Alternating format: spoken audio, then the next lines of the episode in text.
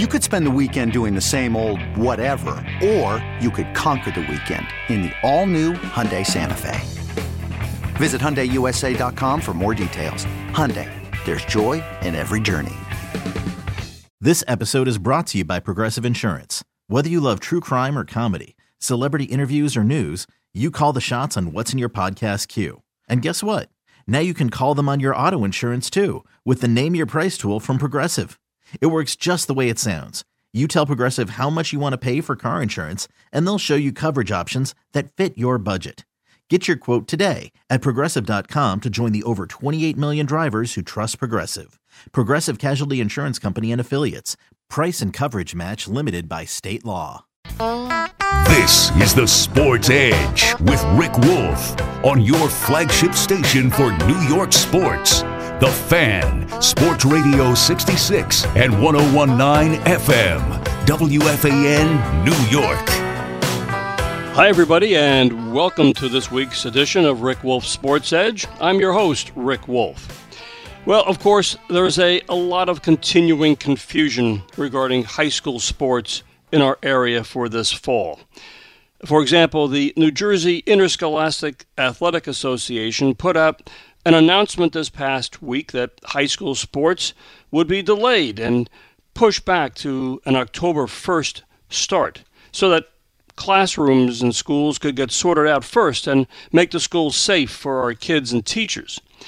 But then a, a, couple of high school ADs from New Jersey said right after that, suggesting that they think the, the so called New York State approach of starting sports in early January made a lot of sense, and that New Jersey ought to seriously consider that approach instead of starting sports in October.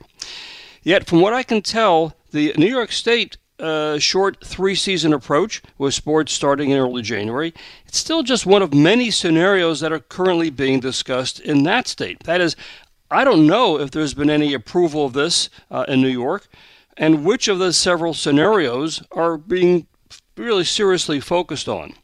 The bottom line on all this, well, yeah, there's a lot of confusion, and that confusion needs to get worked out very, very soon. After all, we are in the middle of July. And of course, as you know, on top of all this, now the Ivy League has decided to shut down its total fall sports schedule, not just football, but soccer, cross country, whatever. And so that makes you think whether, well, maybe the time has come for high school sports to follow along with the Ivies. I mean, if the Ivy League uh, athletic directors are seriously concerned about the health and welfare of their student athletes, what does that suggest for our high school kids? I mean, and of course, you've heard recently that now the, the Big Ten is going to just play in conference games, and the same with the Pac 12. And we also know that there are concerns around the, around the nation with rising COVID cases. On the other hand, again, I want we want to get into it all today, and of course, we'll take your calls at one eight seven seven three three seven sixty six sixty six. How about the travel teams that your kids play for? My sense, and I mentioned this last week, my sense is that the travel teams, well, they're going to end up being the winners of all this high school confusion. I very simply, if your youngster is is eager to play competitive sports, and I imagine they are, uh, you know, the fact is the travel programs which operate outside of the legal jurisdiction of school school districts, well, that's going to be your kid's best shot, particularly for I guess the rest of the summer and into the fall. Now, just to recap from Mike Spina and his discussion last week on the show. A very popular idea is to move all high school sports away from beginning in September and move them to a start in early January. Winter sports would start then. There'd be no sports at all in the fall. Winter sports, sports would start in early January. Then we'd have football, soccer, field hockey begin in early March and go to perhaps late April. And then in the third season, baseball, softball, lacrosse, and so on, track and field, that would start in early May and go to the end of June. To make this happen, to have a sort of shorter, compressed situation, would have to have obviously these shorter schedules. There'd be no playoffs, no state championships. But on the positive side, there would be high school games. Kids could practice and compete. And ideally, we might have a vaccine perhaps around December or January. And that, of course, would be the best solution of all. Now, again, we know that parents and their athletes are very concerned about the ups, uh, and they're upset about the prospect of sports not happening in the fall, and understandably so. But the truth is, as I mentioned, the number of COVID cases are rising all over the country again. Not around here, thank goodness, but we know the numbers are staggering. And as young people continue to mingle around the country without wearing masks, without social distancing, distancing, it just seems as though it's going to be a most difficult situation to have our kids go back and play sports safely. And again, of course, we still don't know how schools in New York State are going to open in September. So I, am eager to get into this today because we want to try to cut through all the clutter, try to figure out what will be the best approach, and, and figure out from there. In addition, I also want to mention there's a second issue on the horizon. In short, with more and more colleges eliminating sports programs, schools like Stanford, Cincinnati, Brown, Furman, Akron, and so many more, the list is long and it's growing on a daily basis, and it's from all over the country and at all three divisions. Are we now on the brink of seeing a major change in terms of colleges offering athletic scholarships? Let me explain. If your kid is hoping to get a scholarship, an athletic scholarship, to play their sport in college, well, it seems more and more that unless your, that sport is a revenue producer, like basketball or football, then the college presidents are beginning to seriously question whether they need to offer those non competitive sports. I mean, Stanford, I mean, Stanford University it's one of the wealthiest countries, uh, one of the wealthiest universities in the country. It's got an endowment of close to 28 billion. That's a lot of money. But with the threat of no football or basketball being played this year, the school's president is cutting 11 sports immediately. Plus, the coaches of those eliminated sports, well, they're being let go as well. You know, I, I come from an era when college coaches made nice salaries. But of course, these days, thanks to uh, massive TV and other sources of revenue, well, pretty much every top Division One college football and basketball coach in the country, and there are hundreds of them, they make at least at least a million dollars a year in salary, and in many cases, much more than that. And the money that comes in from football and basketball supports not just those sports and the coaching salaries, but it obviously supports all the other non-revenue sports as well. And I worry that because of the pandemic, uh, that perhaps these college presidents are now beginning to think maybe the time has come to make those cutbacks when it comes to sports. Uh, again, it's not about they don't like the sports. It has everything to do with money. And of course, you've heard this before, but now it's all being tied into the wishes and dreams of sports parents. If your kid's playing a sport which is not football or basketball, you might be thinking about maybe the money I'm spending on my youngster playing travel sports and other things. Maybe the time is to seriously consider putting that money into some sort of, uh, you know, 529 educational fund. Okay. Let's talk about these issues. 1 337 6666. Uh, I'm eager to get your thoughts and comments about this. Uh, again, it's, it's, it, we have a lot of ground to cover. I, I just wonder whether or not we're going to have a situation here where, where we're going to have to really sort of figure out what's the best approach. Now, again, we're waiting. We're waiting anxious, anxiously for the governing bodies to make a decision. And of course, we all understand that, um, you know, we know that it's all about uh, you know first starting the schools, getting our teachers back uh, into the classrooms, doing it in a safe way, getting our kids back in the classes, uh, looking at all sorts of ways to make that happen. I know teachers, particularly teachers over the age of, of 30 or 40, are nervous about their own health and welfare. Obviously, the kids uh, getting them to be socially distant in a classroom, that's going to be challenging. How do you get the kids kids to, to school, and so on and so forth. And as a consequence, and we know this. We know that, that we're going to have a situation where we've got to figure this out in terms of what we go from here. So let's let's start our conversation this morning. Let's start with uh, Dr. Jim Wright over at Huntington. Jim, good morning. You're on the fan.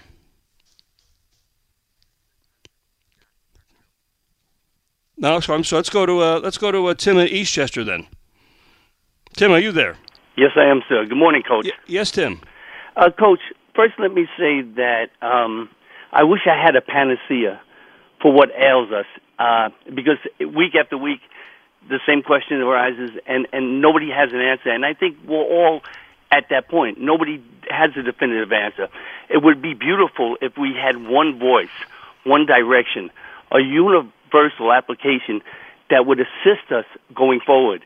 And yet we don't have that either. Mm-hmm. So it breaks my heart. But let me just say that two weeks ago, my daughter, who's 15, she brought to me a waiver to sign because her travel lacrosse team is starting up again. Yes. And I'm telling you, two words came to mind trepidation, reservation. and coach, I looked at my daughter and she she has that burning spirit to be out there like all the kids do. Sure. And I had to sign it. I had to sign it. And yet and yet I got to tell you I, I I did it with like I said a lot a lot of reservation.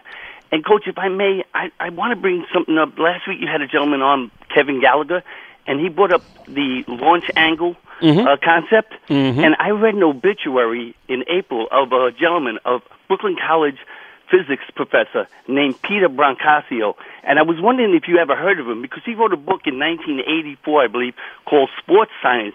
And he might have been the forerunner of sabermetrics uh, because he talked about launch angle, which was never heard of at the time, yep. and spin rate on a, on a baseball and he also debunked the myth of the rising fastball. Yes. To this day, I never heard that, and I was blown away. And he also debunked the myth of hang time when you talk about Michael Jordan.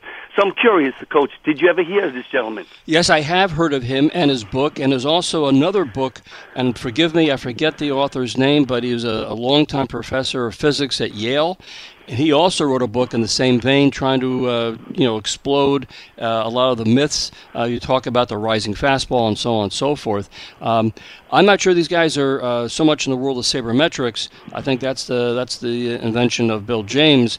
But I will tell you that. Um, you know, Kevin Gallagher does basically say, look, for for many many years, uh, a lot of people uh, have learned how to try to you know learn to, to, uppercut on a baseball with their launch angle and so on and so forth, and that's not an effective way to teach young kids how to hit a baseball, and that's that's why his book is so unique and different.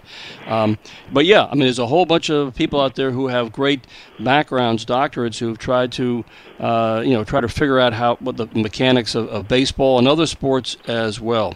Tim, I, I hear you about signing that that that waiver uh, because that's what's going to boil down to. Uh, we talked about this a few weeks ago on the show with Steve Kallas about uh, more and more travel teams are going to do this uh, and try to make this happen. It is a problem. It is a real problem because you're now for the first time being confronted and saying, okay, is this going to make sense? Do I want to expose my kid to this? Um, because, yeah, and if, I, if the, my youngster does bring home the virus, uh, do I have any legal rights? It is something that I think, unfortunately, is become more and more common. Tim, thank you for the call. Let me move on. Let's uh, let's go to our friend Ed Ward over in Elizabeth, New Jersey. Ed, good morning. What do you think? Good morning, Rick. How you doing? Good. What what's good. your sense of this? I got a couple things I thought. First off, I think the thing where you're saying, you know, New Jersey pushing the uh, sports back. Yeah. I think it's a great. I really think it's a great idea. Let Let's try to get this pandemic out of the way hopefully it'll clear up, and then then you got the uh, hopefully uh, there'll be a vaccine and all that. Right. And you know what? Yes, you don't you don't have playoffs and all that this year, but at least you have a high school season, even though it's shorter and condensed. With that, I think that that would be a great idea. But I got another thing I got to say, Rick, and it's, it's becoming a concern, at least in the state of New Jersey, and I want to bring this up to people so they understand. Uh, this week they started playing. Um, you know, uh, baseball and other sports or whatever. Yep. Um, and next week you got the Last Dance event, the big baseball uh, event in New Jersey. I'm running a showcase, and um, Governor Murphy is very aware because I've gotten some information on it uh, on my, on my uh, computer yesterday. He is aware that people are not social distancing. You know, and you know how it is, Rick people are going to games, taking pictures of people not social distancing, and yes. sending it to them. Yes, I understand. And it, it, it, and it, and it's a it's a big concern. I mean, this week I was at two games. I just sat in my car and watched the games because of it. Um, people in New Jersey, you got to get your act together because guess what? This this this governor will, will, will shut things down in, in a hurry. So uh, it's important to please social distance and all that. I'm I'm, I'm bringing it up out of concern because you know we all you know we all want to see baseball. Actually, Rick, the two games I was at this week, there were great crowds at a game. You would have thought it was a semi-pro game from 30 years ago. People, you know, because they. No, I'm being serious. Rick. No, I, yeah, I know you're think laughing. we you know remember that- how the semi-pros were back Yeah, then? That, sure. that was like a big night out because people want want want to want to do things and all that. But I, I'm I'm very serious that social distancing is really important, and I hope that the state of New Jersey does go push the seasons back. But everyone gets their seasons, which I think is very, very important on that. I mean, last night I was at a, a seniors all star game in Middlesex County where they honored a great umpire, John Lynham. You had to see the crowds at the game. I, I couldn't believe it, but people were there. They social distance. Well, that was were wearing masks, and they did everything the right way. It was it was a great event last I was night. just going uh, to. the- I was just going to ask you, Ed, you know, at, at, at these these games, and you're saying they're drawing good crowds. Obviously, fans are eager; they're starving for for for uh, sports, but they are in fact socially distancing themselves, and they are wearing masks. Is that correct? Th- Yes, the events I were yes, but evidently at a lot of events they're not. And, Well, and I- again, the the governor is totally aware of this, and you know he he's the type of guy. He says he don't care. He'll close it down. I mean, you saw he's already closed down uh, indoor indoor dining in restaurants and diners Yep, because yep, yep. people weren't following that. I think, uh, and Ed, as always, thank you for your input. Uh, uh, and I'm, you know, I'm interested. In, and Ed obviously, uh, obviously embraces moving the sports back. I think it makes a lot of sense because we're still trying to get our arms around this disease and trying to figure out how to make it safe. The schools make them safe for our kids. We know education comes first. Extracurricular activities like sports come second. Uh, we, you know, to me, it's a compromise in the sense that you're going to have a situation where kids will have sports.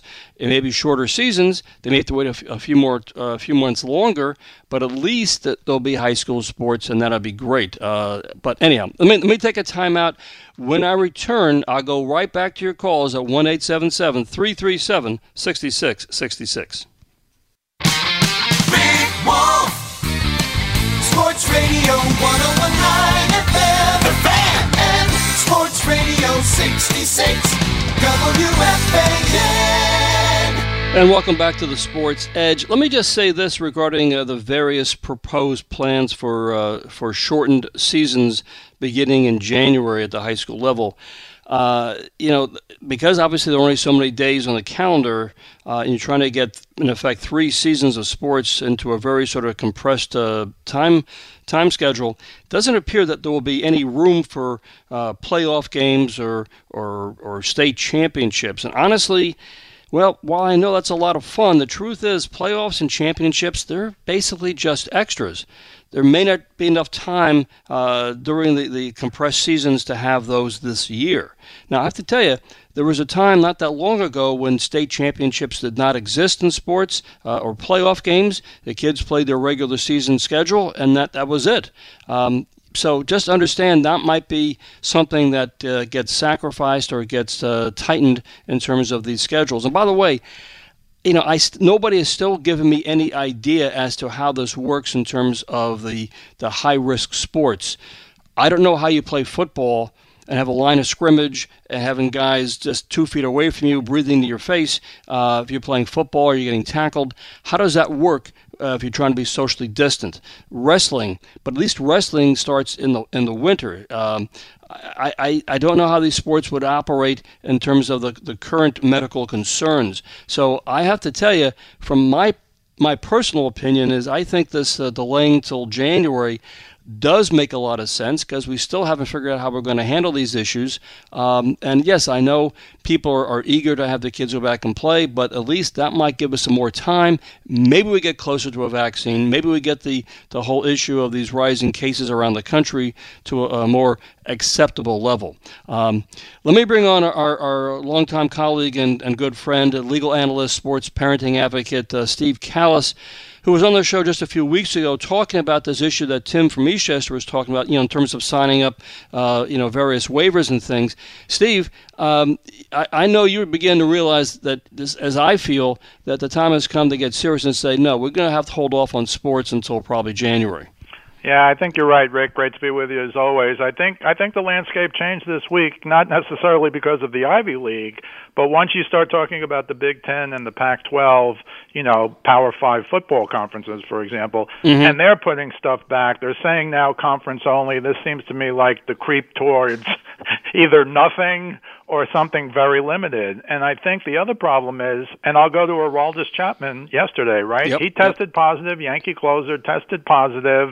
Uh, the problem for kids like baseball players who are playing at home in the proposed season that's coming up, they go home every night. So this isn't in the bubble like the NBA is trying to do, like the NHL is com- is trying to do. Your children, let's suppose they go to practice. Your children go to school, lots of issues there still. Go to practice, lots of issues there still, and then they go home. They're not going into a bubble. And the other thing I haven't heard a word about, and maybe you can educate me if I missed it, I haven't heard one word for high school about testing. You know, the Clemson football team had 37 positives. Yes. Uh, big time schools like uh, Texas and LNU, LSU were in the 20s. Yep. And I'm not picking on football here, but you just said it. If you have linemen on either side of the ball uh, hitting each other 50 times a game, maybe 60 times a game, depending on how many plays, uh, how is that even possible? So I'm already with you that they should go to January, uh,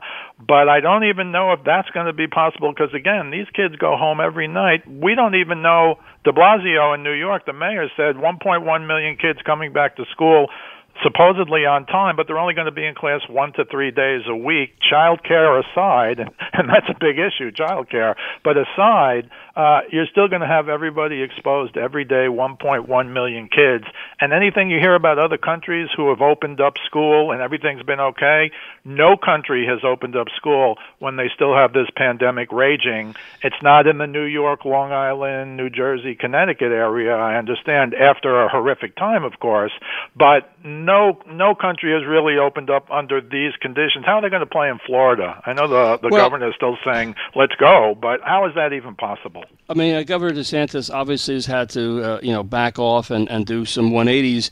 Uh, it wasn't that long ago he was saying, yeah, the kids go out and play sports, and now realizes that that was a really bad idea. Um, I, I hear from my sources that football, high school football in Texas, which, as we know, is like a religion. Religion. That's yeah, that's that's seriously in jeopardy because Texas is having high rates of uh, of COVID infection.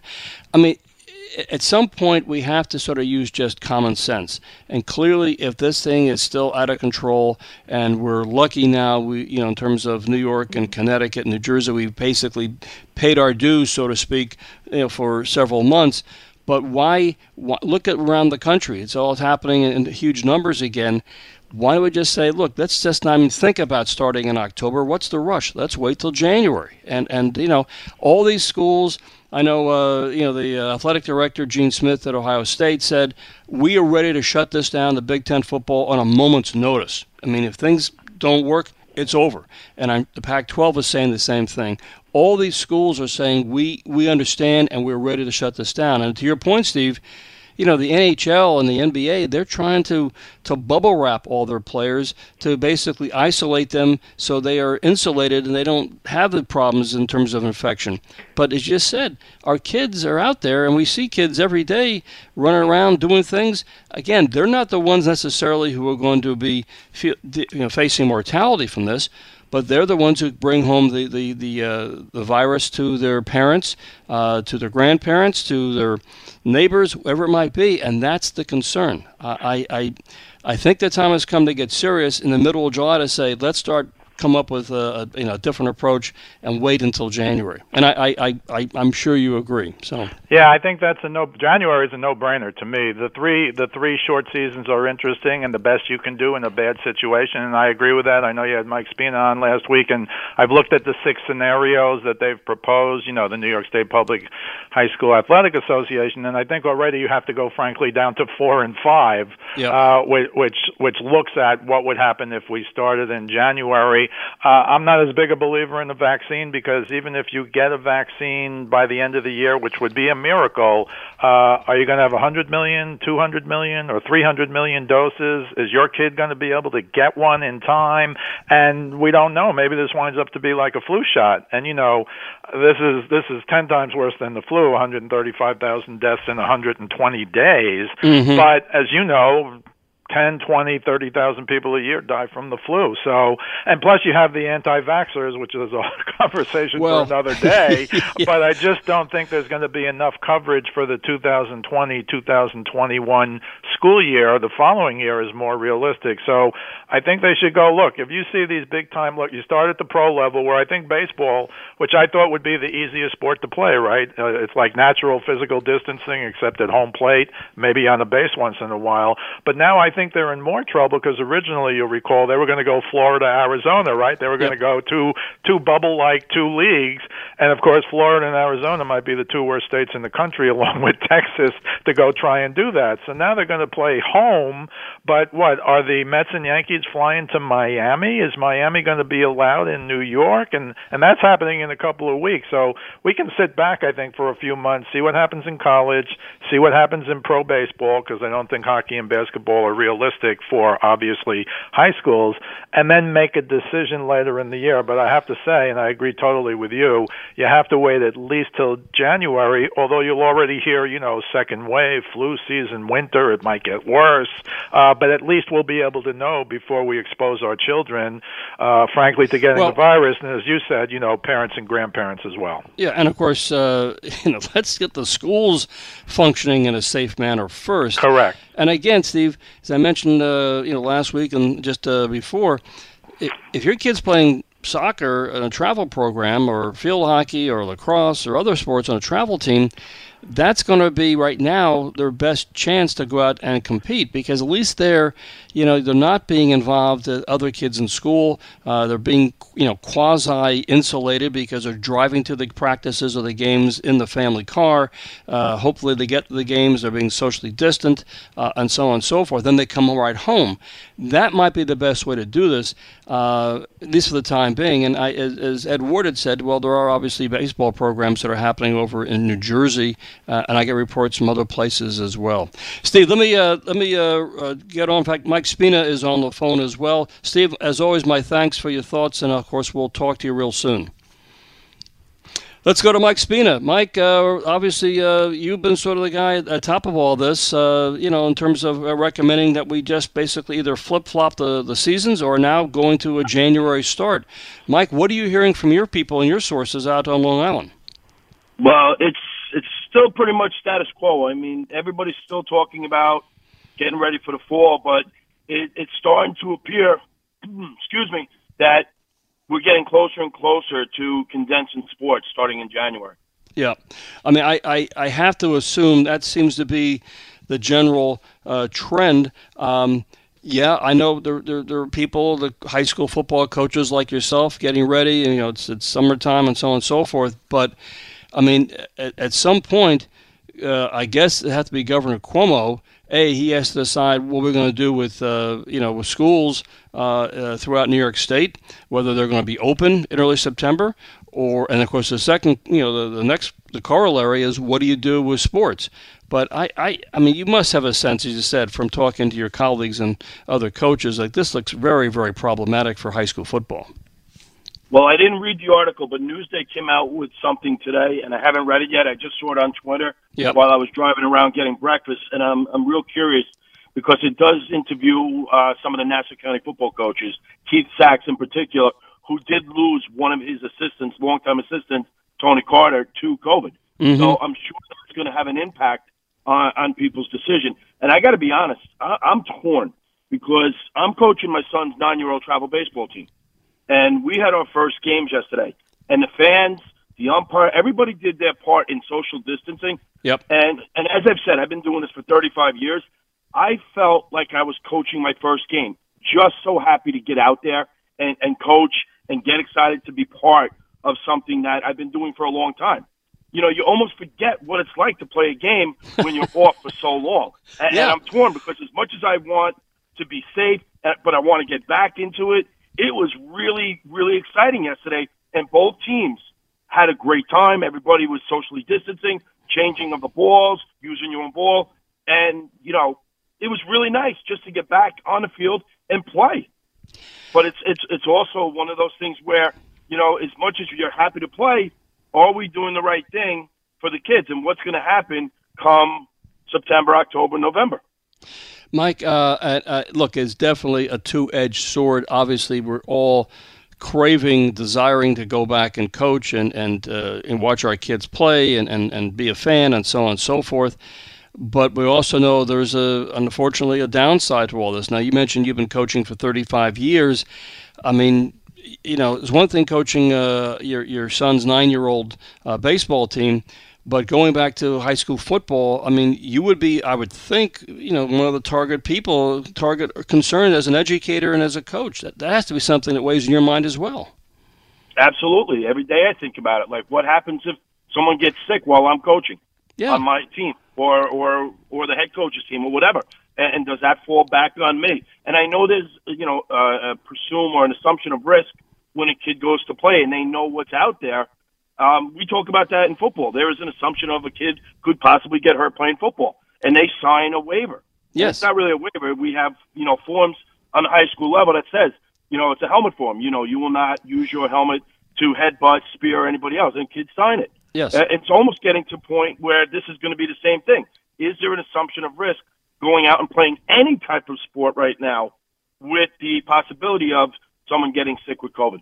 Well, no, I mean, uh, as I mentioned uh, when Steve Kallas was on a few weeks ago, we talked about signing waivers, and we all know that sports always carry an assumption of risk. But as he said, it's more about the physical element. You know, you might end up, you know, spraining an ankle, break a leg, concussions, whatever it might be. But this is a little different. Now we're talking about you understand you may actually become a, a transmitter of a serious disease to somebody uh, at home, uh, and if that happens and somebody in your family dies, uh, we don't want you to sue us uh, because you did that. I mean, that, this is it, it's very, very yes, assumption of the risk, but not at the at the level we've ever encountered before. Mike, uh, thank you uh, for chiming in. We'll see what happens, but I do think that we're getting more and more of a sense of, of momentum that this is going to end up to being a January start. Uh, let me move on. Mike, thanks. We'll talk to you again soon. Let's go over to uh, to uh, Hall of Fame coach uh, Jack Smithlin over in Fair Lawn, New Jersey. Jack, uh, you know, I know you what you feel about all this. Tell, tell me more. Well, Rick, um, first of all, another great show. Um, you know, in my opinion, there's only one solution to this, and nobody wants to seem to face the fact that this is what it is. This Yeah. virus is not going away. Um, the more we open up things slowly with restaurants and indoor seating with social distancing, the more we're telling our young kids and even our adults that, hey, this isn't as bad as we think it is. Nobody's con- trying to convince the people and the kids that this is a very, very, very dangerous situation. And, you know, New Jersey is just, you know, they're watching everybody else, I guess, like we spoke about last week. I mean, speaking to an AD and a coach, yes, they moved things back to, to October. Why? Because they, you know, maybe they do realize the danger of this and and we you know we now we're pushing things probably they were they were already proposed to their task committee by a couple ads that are on the task committee discussing that. Maybe we should move to January with the shortened seasons like New York is doing which is great. But all this is based on the virus getting better not getting worse. Yep. and in January the way we're I mean I drove around to four different games this week two of them with Sue, and we were just amazed. Parents are sitting together, passing food, passing drinks, nobody wearing masks. You know, the kids are sitting on the bench. One or two kids are wearing a mask. Most are not. Coaches are standing shoulder to shoulder talking to each other. Umpires now behind home plate. This is completely ridiculous. And the only solution to this is, and New Jersey and New York kind of proved it at the beginning, they shut everything completely down. And what happened? Kids stayed at home. They didn't go out and play their sports. Listen, I feel like I feel for all these coaches. I feel for Mike and, and all the coaches that want to get back. And listen, as a coach, I'm a college coach, you know, and I, I I feel exactly the same way. I was devastated when our when our season was cut short after our Florida trip. But at the expense of the kids and their health, it, it doesn't make any sense to me, Rick. Jack, I I I, uh, I agree with you, and um, uh, yeah, I, I, think you make a very very telling point, and that is that you know all these assumptions of resuming school, resuming sports in the fall, it's all predicated on the idea, on the assumption that the COVID is going away, and unfortunately, you know, we keep getting this drumbeat that says no, it's not going away, it's just getting worse, and uh, Dr. Fauci says, you know, unfortunately, we get to you know, there's a, there was a theory that that the COVID would die off, you know, during the warm summer months, and that clearly it's is not. not it's not happening. And obviously, when we get to the fall, uh, he's been saying for, for months now we'll probably expect a, a surge, an uptick, uh, because it's the flu season, and apparently that's when the COVID really thrives even more. I, I you know, I, I'm a little, I was a little you know, concerned the, the, the, the folks at the uh, New Jersey Interscholastic Athletic Association of obviously, you know, spending, you know, they're going 24 7 on trying to figure this out for sports in New Jersey. But I was a little sort of saying, well, why would you just say October? Doesn't that, that sounds a little optimistic. Why not just you say, know- you know, go, go to know, uh, Rick- January, you know? less less less than a week ago, less than a week ago, five days ago, actually six days ago, New Jersey put out a statement that we're full steam ahead. You know, we're, the only thing that we're canceling is our preschool games, our zero week. Zero Then week. within within five days, they said we're pushing it back to October. You know, and then they're going to go. They're going to probably listen to the New York theory, and which is a very good theory. That if the if the virus in January is better than it is now, but Yeah. then what we'll do is. If it is better, we'll open things up a little bit more and we'll convince the kids because kids are not going to social distance. They're not going to do it. I so when I went to an ice cream parlor last night, there was a line, God, 50, 60, 70 feet out the door. Kids are standing next to each other. Parents are talking. Nobody's wearing a mask. You know, the more we open up slowly, the more we tell everybody it's over or it's getting better and it's getting weaker and it's okay to go out. And nobody's patrolling it.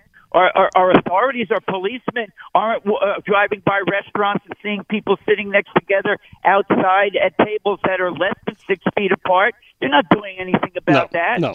So this is not going away, Rick. And it's you know, and if we shut everything down, we'll see our numbers go down again. Yeah, But if I- we I- continue to do what we do, our numbers are going to continue to go up. I, I, I hear you loud and clear, Jack. Thank you as always for your thoughts. Uh, that's Jack Smithlin over uh, in Fair Lawn, New Jersey. Let me take a time out. Uh, when I uh, return from these commercial messages, I'll go back to your calls at 1 337 6666. Rick Wolff. Sports Radio 1019 FM. The Fan. And Sports Radio 66. WFAN.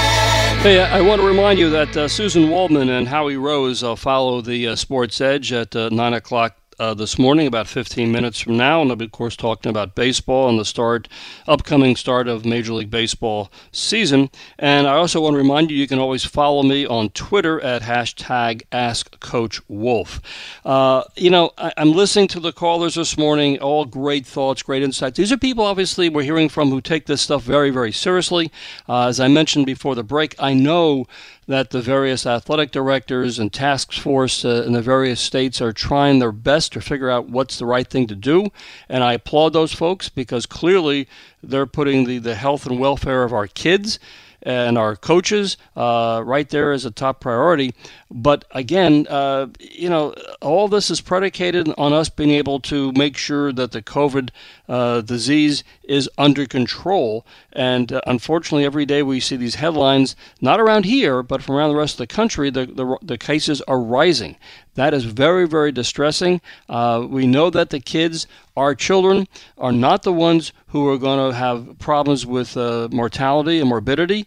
Um, they're the ones who will survive this, but it's more about uh, people over the age of 30, 35, although we are seeing some more numbers now with younger kids are, are dying as well.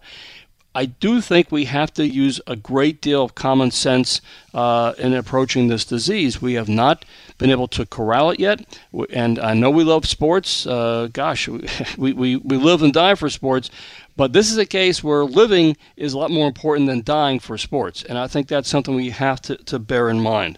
Uh, let's continue our calls here. Let's go to Oyster Bay. Mike is standing by. Mike, uh, you're next up on the fan.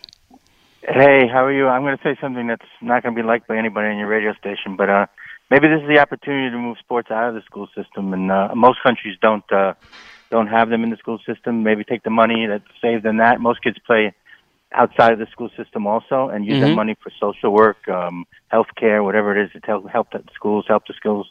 Uh, you know, Well, Mike, maybe that- bring more social workers in and do things like that. That's uh, obviously an extreme situation, uh, but you're absolutely correct that in Europe, uh, the, the kids go to school. There are no uh, sports teams in the schools. If a kid wants to play, for example, soccer uh, uh, or tennis, they're going to play on an outside club team, um, and that's how it's been over there for years. Uh, I, I don't know if America, United States, is ready for that extreme transition.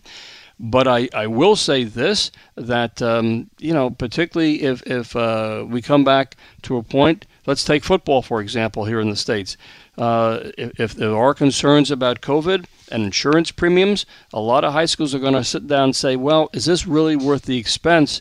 to provide a football team because the insurance premiums, not just for making sure we're dealing with COVID issues, also concussions. Uh, that's an issue we've talked about uh, for, for a number of years over the, on the show. Concussion insurance rates are, are going up because, again, we don't know when kids get hit in the head, you know, what, what happens to, to their long term uh, health and welfare. So, Mike, I, I do think that's a very distant issue, but it may crop up depending how all this stuff uh, you know begins to eventually you know un, uh, you know sort itself out. It is something we might see.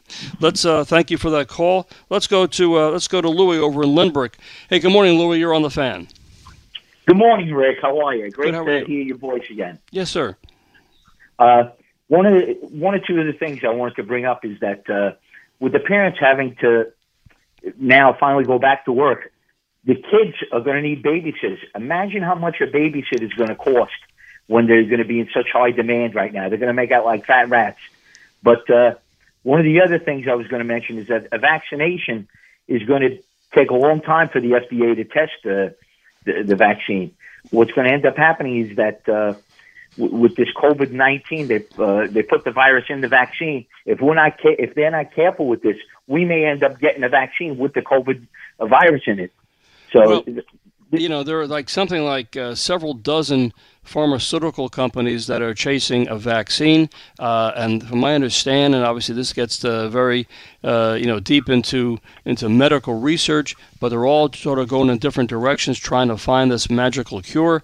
Uh, the question would be then, okay, how does this get distributed? As you say, I mean, this is a hurry-up situation that the FDA would have to examine and figure out: is this safe? I mean. Um, my understanding, uh, you know, Louis, of vaccinations, how that works is you take some some weakened uh, cells from the actual, uh, you know, infection, and you it's basically injected into somebody, and then the body it makes, uh, you know, um, antibodies to fight that, uh, or, or I should antibodies to basically not only get rid of the weakened cells, but also then give the body a chance to to you know to to to get stronger. It's complicated stuff. It is dangerous Yeah. stuff. I mean, it, it's it's um, and he just said. January is what you know. Fauci keeps saying. Maybe by the end of the year we'll have we'll have a, a vaccine. But man, how, how do you, and how do you get it out? I mean, there are millions and millions and millions of people in this country. How come are are, the kids get it first? Do the do the grown ups get it first? I don't know. It, it's really complicated. But right now we're trying to figure out what we're gonna do with the kids in sports in the fall. You know. they're even talking about the vials. They don't have enough of those plastic vials to issue the vaccine to the people. That's a big problem. But uh, what's sad about all this is that as time goes on, more and more college programs are going to be eliminated on a college level with sports. Well, And, uh, yeah, I, I agree with you, and I uh, I mentioned that you know early on in the hour. I, I think what a lot of people are so focused right now on, on just you know their own kids and their own, you know, sports careers. But you understand that because of the pandemic, or in some cases, maybe the college presidents are saying, you know, this is the perfect time for us to really go back and, and reevaluate whether or not we want to offer non revenue sports at the collegiate level because those non revenue sports are all predicated on the monies that come in from football and basketball. And if suddenly there's not going to be football or basketball, or people aren't aren't allowed to attend the games, uh, that means the revenue stream begins to dry up, and, and the first casualties are going to be the those sports that, um, you know, let's face it, a lot of kids grow up uh, wanting to play all sorts of different kinds of sports and activities and dream of getting a college scholarship, but those scholarships may just go away because a either the colleges get rid of those programs or b they just cut back even more on the scholarships. It's it's it's something that I don't think a lot of parents are really aware of, and they really should be. You know. Yeah, and uh, just one more thing, Rick. Uh, if the high schools do play their sports and college coaches aren't coaching their sports, they might be able to go and recruit kids from the high schools. It might be the first time that they actually go out and recruit the kids at their high school games. Yeah, that's possible. I mean, I, I hear you, uh, and and that is very possible. That'd be a, a, a nice thing to see return. Uh, you know, because I mean, I come from the day long before there were video and internet and stuff, and I used to go out and beat the bushes looking for ball players in person. I mean, you would I would coach a college game in the afternoon and hopefully go see a high school game perhaps in the evening if I could. Um, but it's it's it's it's look our world is changing, and uh, we want to make sure we stay ahead of all these issues. Louis, thank you as always for your call. Appreciate it. Let me uh, let me move on. Let's go to um, let's go to Mike in uh, East Rockaway. Hey, Mike. Good morning. You're on the fan. Hey, good morning, Rick. How are you doing?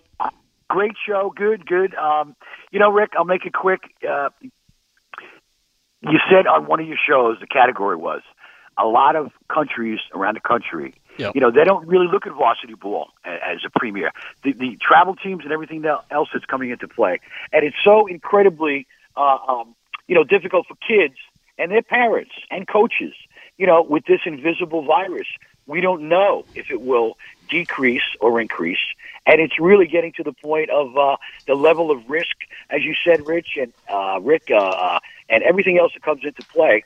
And the Ivy League has suspended, as you know, all uh, competition in the fall. Yes. And it just might be a, a deterioration of, of competitive collegiate sports, high school sports. And I'll leave you with this, Rick. That article uh, in the Post when your dad, rest his soul, uh, uh, dressed in the uh, outfit. I played two games with Nassau Queens Alliance at Creedmoor uh, back in the day, back in the day when hospitals had diamonds. And I want to give a shout out to my coach. Uh, I remember watching you guys 1973 at Baldwin Park. Bob Hirschfield, my, my Sure. coach, Of course. and and uh, ACBL. Yeah, I remember. Uh, you know, Rick, always a great show. Uh, I still tune in every Sunday for a number of years. Um, and Well, keep Mike, doing what me- you before do. before you jump off, I got to ask you because you had you have uh, a number of kids who played uh, high school and college sports, correct? Yes. And they're how old are they now? They're in their late twenties, mid twenties. My my son is uh, 25. He was a wide receiver Yeah. at a good state uh, university in New York. My daughter played. She's 30 now. She's married. She teaches. Um, she uh, played some competitive uh, fast pitch uh, softball, and I coached for a couple of years. Played some ball. I, I was a diamond rat in the dirt every day. I told Hirsch, you know, uh, infielder, um, three broken noses, dislocated elbow, but um, you know, it, it's a shame. It, it's a shame if it deteriorates to the point, Rick, uh, um, because I just left Bay Park this morning. You might, you may have played games in East Rockaway. Sure, of course. There were games, yeah.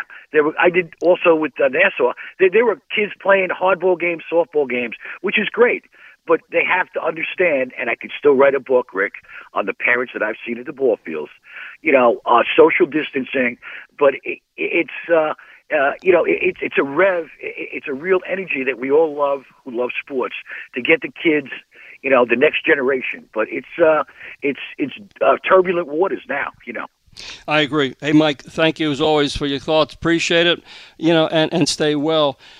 Yeah, I uh, again, let me just we covered a lot of ground this morning, and obviously we're getting to we're getting down to the point uh, again. The, there's only so many days on the calendar until we get to, to the fall, to, the start of school and starting of, of uh, fall practices. Uh, and again, a lot of a lot of people uh, are working behind the scenes to try to make sure that our kids are, are able to go back and compete in the, their beloved activities and sports. But obviously, it's all under the aegis of making sure that, that the schools are safe and are, are, are ready to be opened, that the teachers are protected because they are, quite frankly, the, the target audience more so than the kids. Uh, this is a massive, massive challenge, as we all know. Uh, and I, unfortunately, I, I still think uh, that it makes a lot of sense that because you guys, we don't want to do this, we don't want to hear this, but the fact is, even though we love to see uh, high school football and the sports start in September, uh, I think it's sort of prudent at this juncture, uh, in light of what's happening around the nation with the infections and so on and so forth. Uh, I, I just, I just think we have to be careful as to how how we decide to go back, uh, and when we do go back, we don't want we want to go back 100% with our sports. And yes, I know the kids are out playing baseball and softball, and I'm glad to hear in most, but not all situations, apparently, that there is a sense of social distancing and sanitizer and, and wearing face masks and so on and so forth. Uh, as, as somebody mentioned earlier in the show, you know, especially in New Jersey, if, if you parents are sitting next to each other or you're not ab- abiding by the rules, you understand that, yes, Governor Murphy will walk right in and say, that's it, we're just going to shut down all sports, even recreational sports, travel team sports, because we don't want this, this disease to come back and, and make things even worse. I do think the time has come very seriously for states like uh, New York, New Jersey, Connecticut to think about starting sports in early January. Why take the risk? Why why start in the fall and then have to shut it down again if things get out of control? Okay, that's going to do it for me in this edition of the Sports Edge. My thanks this morning to Pete Hoffman as usual. I'll see you next week right here on the Sports Edge.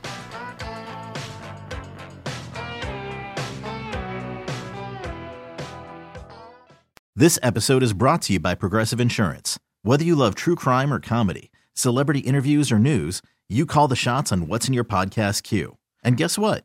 Now you can call them on your auto insurance too with the Name Your Price tool from Progressive.